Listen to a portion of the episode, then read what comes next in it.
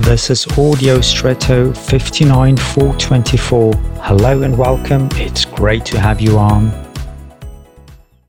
Friendship is a precious commodity, and I suspect that none of us can live without it. I don't know how to define it though. When do I start talking about friendship in a relationship? When I have good feelings, or when I exchange personal information with the person in question? For me, it's a matter of the heart, although I can't really explain what I mean by that either.